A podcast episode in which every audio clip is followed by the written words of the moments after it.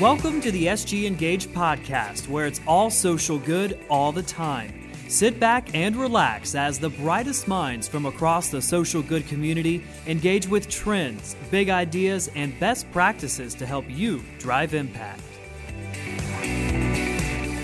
Today's episode features another session from BBCon 2020 Virtual. Get ready to have 5 of the biggest end-of-year fundraising myths busted by Michael Johnston, founder of the digital fundraising agency HJC. Make sure to also check out the resources section in the show notes to find the toolkit Michael refers to, as well as some other helpful content. Enjoy the episode. Super excited to talk to you on this important topic. And want to jump right in. Just a quick background. I've got a fundraising tattoo. We can talk about that another time. I've been a fundraiser for over 30 years and been doing end-of-year fundraising since 1988. A big fan of this time of year for giving. Let's dig in today over the next 30 minutes on some quick takeaways and some more strategic things for you to dig into. So when I look back over the last number of decades, I think I can argue pretty well with you that this is the most important year for end of year in our lifetime. You can look at the impact on COVID-19. It means less resources for a lot of us. It means instability and unpredictability with the donor base. And it just means we need to do the best job we've ever done with end of year fundraising. And when you look at resources like at the bottom, you'll see a Blackbaud Institute analysis. 18% of giving is happening right at the end of the year. And for some of you, it can be upwards of 60% of your fundraising is happening at end of year. And so how do we do the best job possible? We want to give you some resources, direct you to some resources, and look at some best practice over the next 30 minutes. And so what's so great about end of year December donors? Here's 2 numbers, 65%. 65% of what? Donors who give in December give 65% more on average per capita per donor than the rest of the year, 52%. What's that number? When we look at the 3-year lifetime value of a donor who gives in December over the next 3 years, they give on average 52% more than a donor who comes on board the other 11 months of the year. And we try to look at their 3-year lifetime value. So end-of-year donors are better. So not only is it going to be important this year to raise more money than ever in these unstable and unstable times, but heck, the donors that come in at the end of the year are even better than the rest of the year. And so we've worked hard with Blackbaud to update and make it relevant for 2020, the end-of-year fundraising toolkit. We're going to touch and dabble on just a few things today in 30 minutes, but there's over 30 pages of end-of-year fundraising goodness. There's the URL. Make sure you go, take a look at what the workbook is all about, download it, and start to make notes, reference what we're going to talk about today, and get at it this October. So when we look at the whole workbook, there's a lot of information there. So we're just going to concentrate on a wee bit. On the left-hand side, the 6 key areas around planning and executing are in the workbook. But in the workbook as well, there are 5 myth busters on holiday and end-of-year giving, and that's what we're going to touch on today. We're going to look at each of these 5. We're going to look at some examples of how to bust those myths. Let's get into it. So sometimes it's smart to take a quick step back. Not a lot of time, it was just a few months to go for fundraising this year, but you might want to make a holiday persona or 2, like who is it who's going to give at the end of the year as a way to focus your rationed resources? And you can see a link on this page of resources that have been created around generational giving. So HJC and Blackbaud have written next-gen giving reports for Gen X, Gen Y, Boomer, older, mature, or civics. Take a look at the generational research that we've done to help create the holiday personas to focus your marketing efforts at the end of the year. But what the heck is a persona? And how do you make one? You're going to go and you're going to talk to people in your organization. Who's giving in the holiday, right? You might send out a survey, your donors. What did they do in the holidays? Why did they give? And then you're going to look at your Raiser's Edge database, and you're going to look at historic and CRM data to learn more about who these holiday donors are. And then you might do some analysis of who's visiting the website, what's happening with social media, and put all of this together. And you can see at the bottom, Blackbaud has been nice enough to do a bunch of research and have a white paper on introducing us to personas. And you can see that at the bottom. So if your first step for end of year giving is to create a persona, download that workbook at the bottom and start to make those holiday personas. How old are they? Who are they? How do they act? And then the next thing you want to do is take the persona, the holiday persona, and map out the holiday journey. And the very first thing you're going to do is bring the team together virtually on Zoom like today, and you're going to take a look at the external factors, because this year, more than any other over the last number of decades, what's happening in the world is going to influence how people give at the holidays.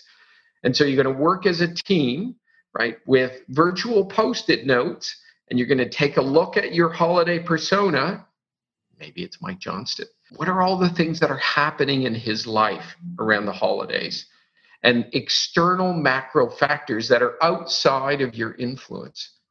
Maybe his daughter's going to university. Maybe he's got aging parents. What's COVID doing to his workplace, right?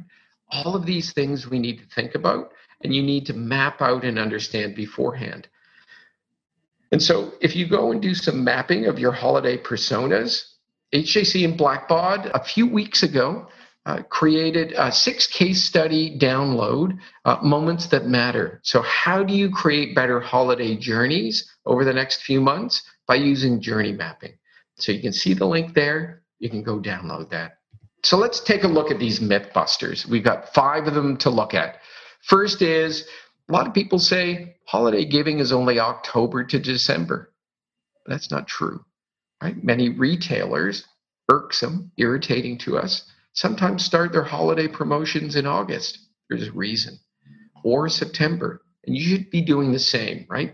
Taking their lead to move fundraising, holiday fundraising, end-of-year fundraising into August or September. That time's passed already this year, but heck, as you get ready to do an even better job this year, October, November, December, you should start to make plans to start earlier next year.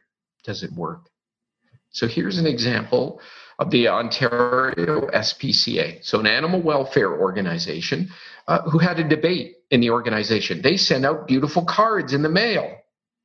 And those cards used to go out in November because they said holiday cards. Heck, people only need those in November, and they send them out to their friends and family. But there was a debate internally, and the organization sat in a room and said, commercial organizations are going out in August and September. Why don't we? And so a number of years ago, they moved back their holiday card appeal, so holiday stuff, end of year stuff, back to August and September. And then they watched what happened. What happened is the response rate went up. So here's something that was sent out in that first year, and they tracked what happened when they sent it in August. And they had 12.35% response rate.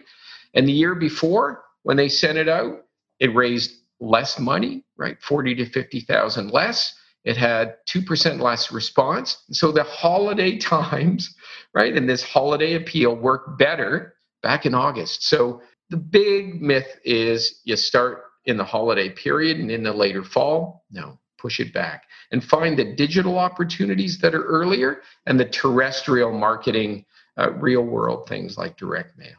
Mythbuster too. It's not okay to mention holidays by name, right? We might offend someone. That's just not true. Don't be afraid, right, to make direct references, but still respect all religions and secular celebrations and work hard with a plan to do that. And so there's room, and we've seen this for years, there's room for Santa hats, menorahs, Kwanzaa unity cups, right? All of these different perspectives. And why? Because end-of-year fundraising really, it spans the wide spectrum of society, right? I mean, it really does talk about family, values, and caring. And so as long as you keep that focus, you'll be fine. And so here's an example. Here's a holiday Facebook ad, right, with holiday connected flowers that happened last year. Victoria General Hospital Foundation, so it's a healthcare fundraising organization, and they said, hey, let's make poinsettias a part of online and offline lead generation during the holidays. And so they started to do both Facebook and other social media posts where people could actually, right, send a patient a real physical poinsettia by putting in their email and contact information. Lo and behold, right, this small but mighty hospital foundation in its first test, right, it cost about $1, right, to get an email lead and contact info.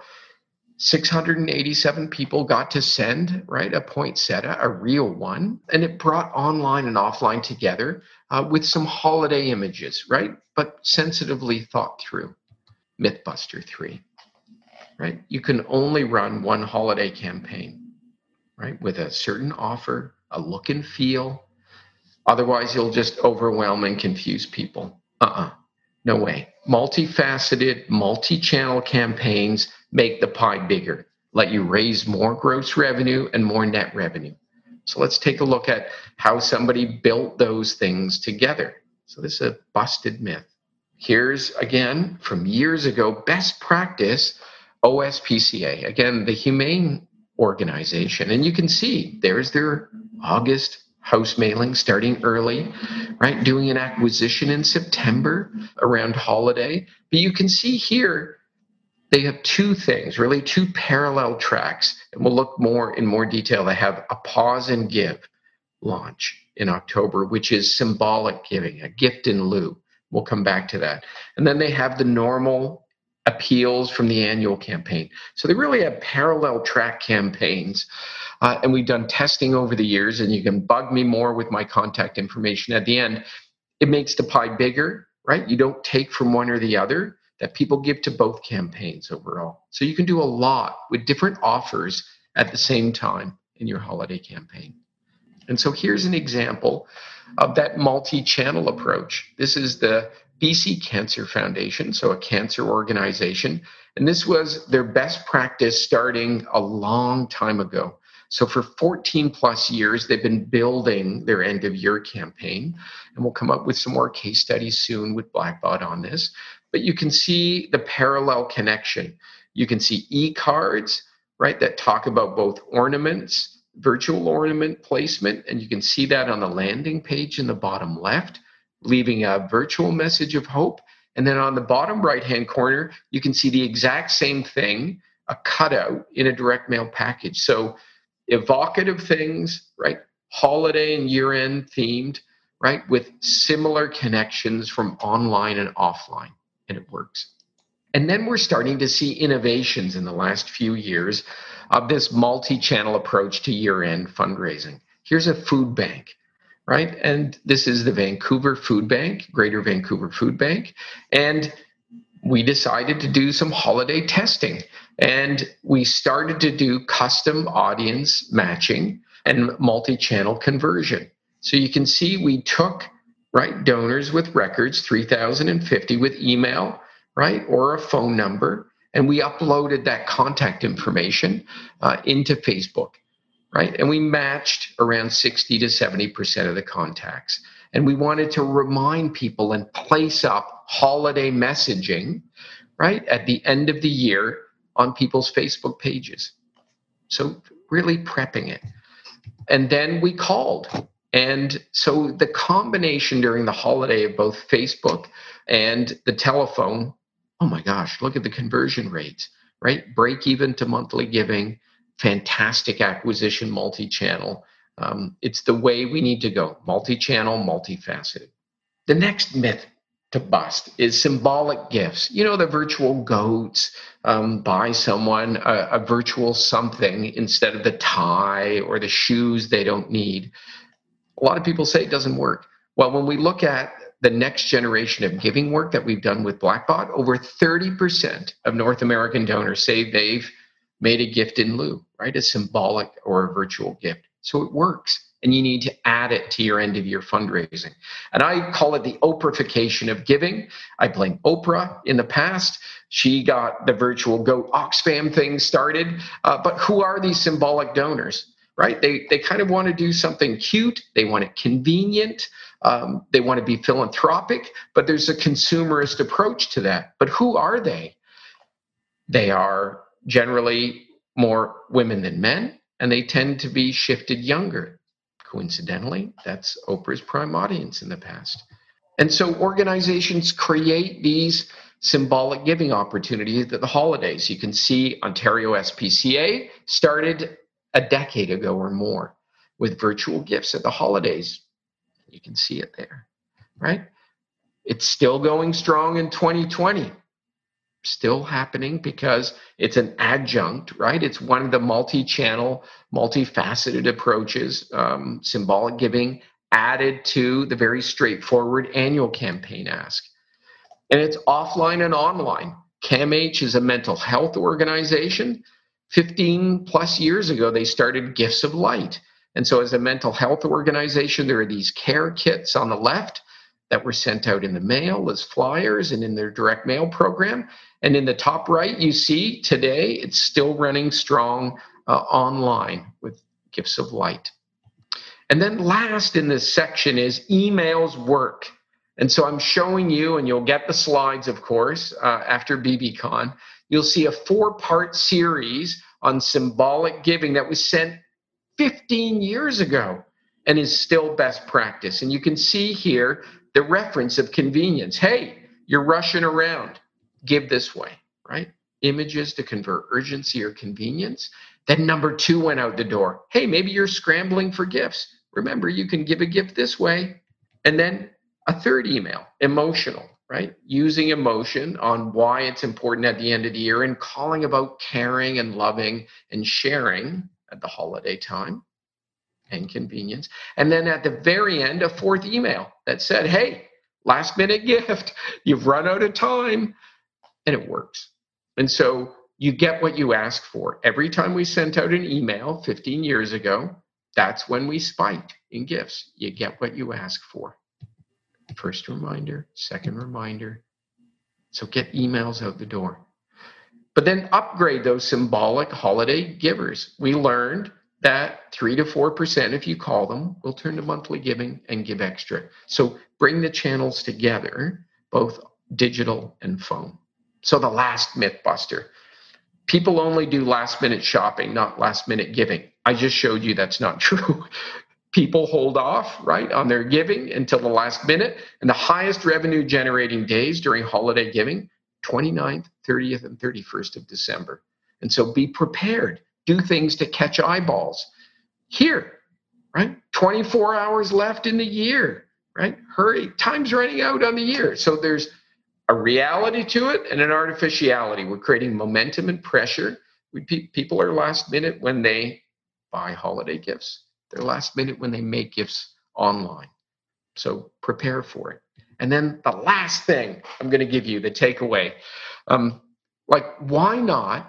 Right? Combine some of these new approaches, right, with focus at the end of the year. Why not a final 3-day or let's say a December monthly matching Facebook campaign? Go secure a matching gift. Let's say it's $10,000 for the last few days of the year or part of December, right? Create your audiences. Remember what the Vancouver Food Bank did, right? Monthly donor lookalikes, right? Do some custom audience matching. Remarket to people who drop off in December. And remarket all your website visitors. Do all of that. Take inspiration from this example. Here's BC SPCA, and they did a test this fall, and they were testing, right, a monthly match, right, through Facebook, and it worked. Why not repurpose it for end of year and make it look like this, right? Combine matching, give Facebook an urgency of end of year. Right? Now is the holiday time. What are you waiting for? Become a monthly donor, right? It'll be matched. Double your impact. So when you look back at these myth busters, right? We're talking about multi-channel, right? We're talking about using Facebook, for example, in combination with other channels, adding symbolic giving, right? Planning early for success. So we've been through the 5 Mythbusters very quickly. You know, I just want you to now take that in hand, right? It's got your attention on a few key takeaways, and go back and get the full workbook, right? Here's the URL again, right? Go download it, print it off, right? And start working through. Step back, create some personas, right? Use the next generation of giving data and study that we've done with Blackbaud, right? Use some journey mapping, download the journey mapping report, get that integrated calendar built very quickly this October right now, and then have a 2.5-month window of excellence and best practice to raise the money you need to raise in these very tough times. What will 2021 be? We don't know. It's unpredictable. And so the best way we can protect ourselves in this unpredictable environment is to do the best job with this fundraising toolkit. And so that's it. Thanks so much for listening.